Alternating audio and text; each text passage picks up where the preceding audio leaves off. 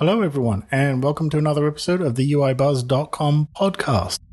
This time around, I am going to be talking about React Native. So let's go ahead and get into it.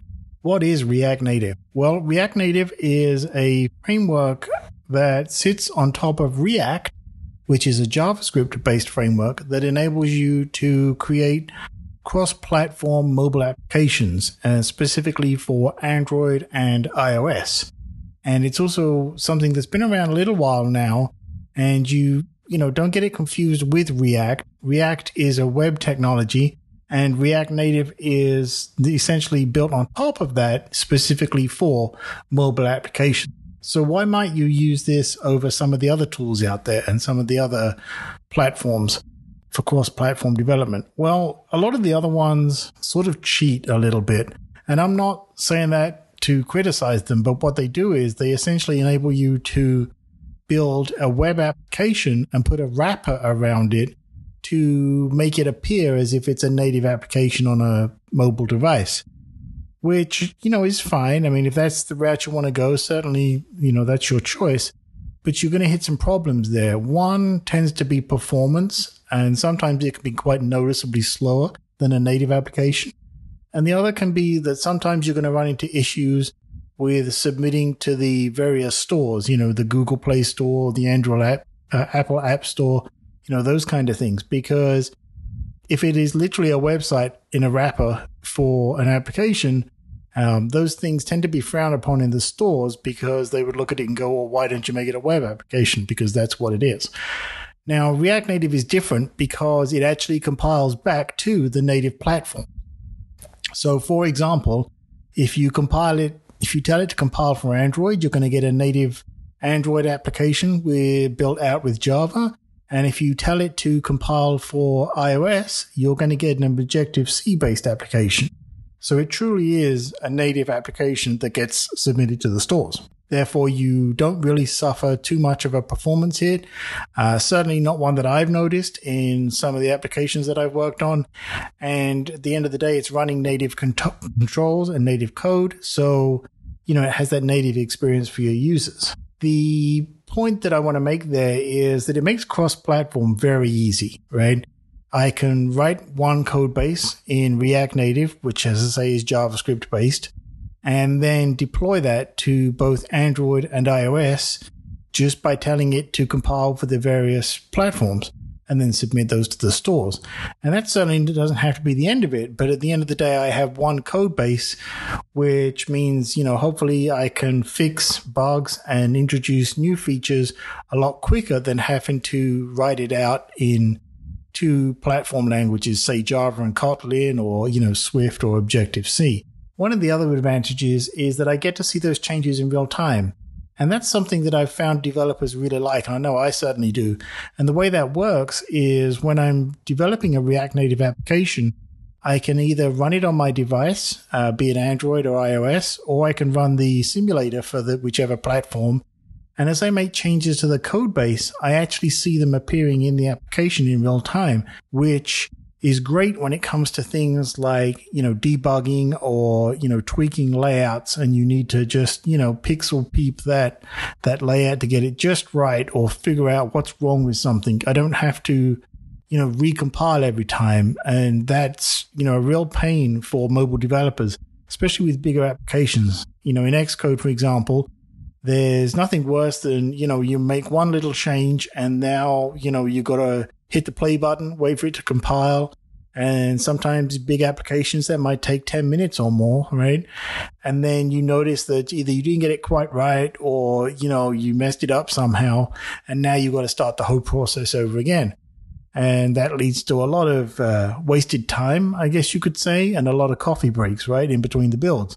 Well, you know, being able to do it in real time means that you don't have that problem. And it also means that you can collaborate with your teammates a lot easier because you can all see it happening in real time and discuss it right there and then. It's also an easier path if you're a web developer looking to get into mobile because, you know, the chances are that if you're a web developer, um, whether you've been doing it for a long time or you're new to the field, you've encountered JavaScript, right? It's almost unavoidable on the web And so therefore you can take that JavaScript experience and especially if you have React experience and use that directly in development of mobile applications. And you, this way you don't have to learn, you know, some other language like Java or Objective C or Swift or something like that. You don't have to worry about it. You can just dive in with what you know and extend, you know, your skill set from there. And because, you know, it uses components, it's going to be a lot easier for you to understand, especially, you know, with uh, using, you know, the version six of JavaScript. So, you know, you've got class support and that kind of thing. And, you know, promises working there and all those things that you're going to be familiar with. And you can take that experience straight to mobile development. It uses components at the core, the same as React. And the, the advantage there is I'll sort of give you a, a real world scenario. You know, maybe I've been working on an application with a team and we need a calendar component. So I say, okay, look, I'll build the calendar and it's going to be used in five different places in my application. And I can be working on that in a isolated component while the team carries on their work with whatever they may be working on. And then when it's ready, they can pull in my component and incorporate it into their views. And then if a change needs to be made, I can make that change in a component and it's going to update across all the views in the application that use it because they're all using, you know, that same component. So working with sort of this component based approach is really beneficial if you're in teams. And it's also beneficial for being able to, you know, write a control like a, a calendar component in one application and then use it in another application as well if you want. So you sort of build a library of your own custom components over time. And there's also a massive library on the web of different components that you can go find as well. So you may find that you don't even need to build something like a calendar component because you know, there's probably hundreds, if not thousands of them out there, and you can go try them out and just pull it into your application and work with it. And also, from a security standpoint, you get to see all the code, right? So, you know, you don't have to worry about some sealed or proprietary library that you don't know what's going on because it's staring you right in the face and and you can just use it there. And like I say, there's lots of component libraries across the web. Now you're not restricted to just you know having to write in React Native you can still use native uh, code and native libraries in Android and iOS as well. I'll give you an example, right? You can do, say, 99% of the work in React Native, and then there's something that you need to do very specific on iOS that it doesn't work so well in React Native or something like that. And let's say maybe you've got a CocoaPod library that you use. Well, then that's fine, right? Because you can take, you can export the project load it up in, in Xcode. It's going to work with your React Native code, no problem. You can pull in a CocoaPod library and incorporate that code. And if you need to, you can write Objective C or Swift as well to use it at that level. So you certainly don't have to pick one or the other. You can mix and match, you know, as much as you want. And that's also one of the benefits there because you can go into Xcode and you maybe you need to tweak the build settings or in Android Studio, you need to, you know, edit the Gradle file and do something specific. And you're not prevented from doing that with React Native. You can certainly do that. You know, it certainly is a lot easier, for example, to take the project, the React Native project into Xcode and do the build and submit it up to TestFlight and the App Store right there in Xcode. That certainly is the easier path.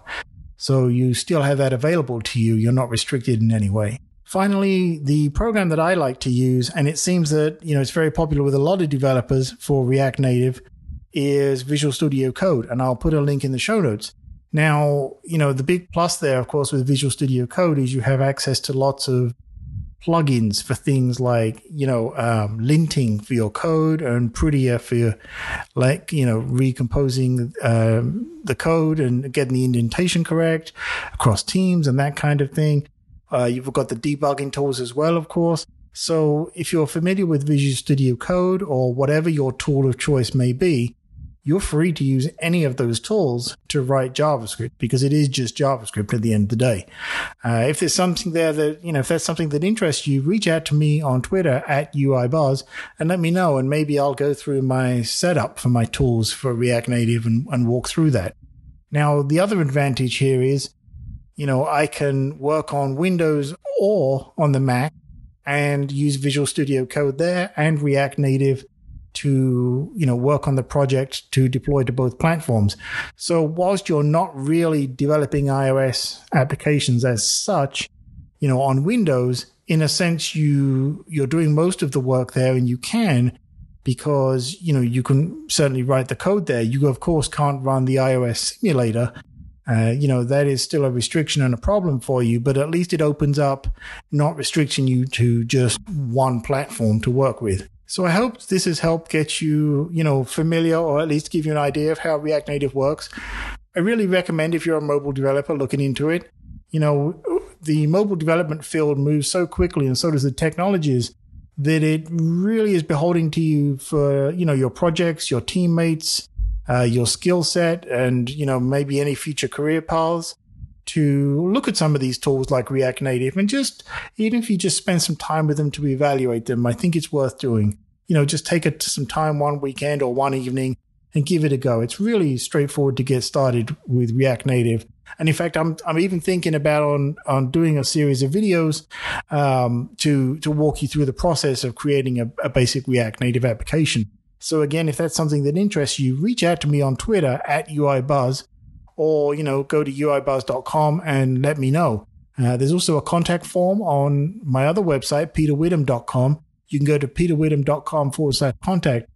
And if you think the videos, you know, are a good idea, let me know. And, you know, that'll, that'll give me a clue as to whether I should go ahead and start work on that. Uh, with that, that's it this week. Take care of yourselves and I'll speak to you again soon.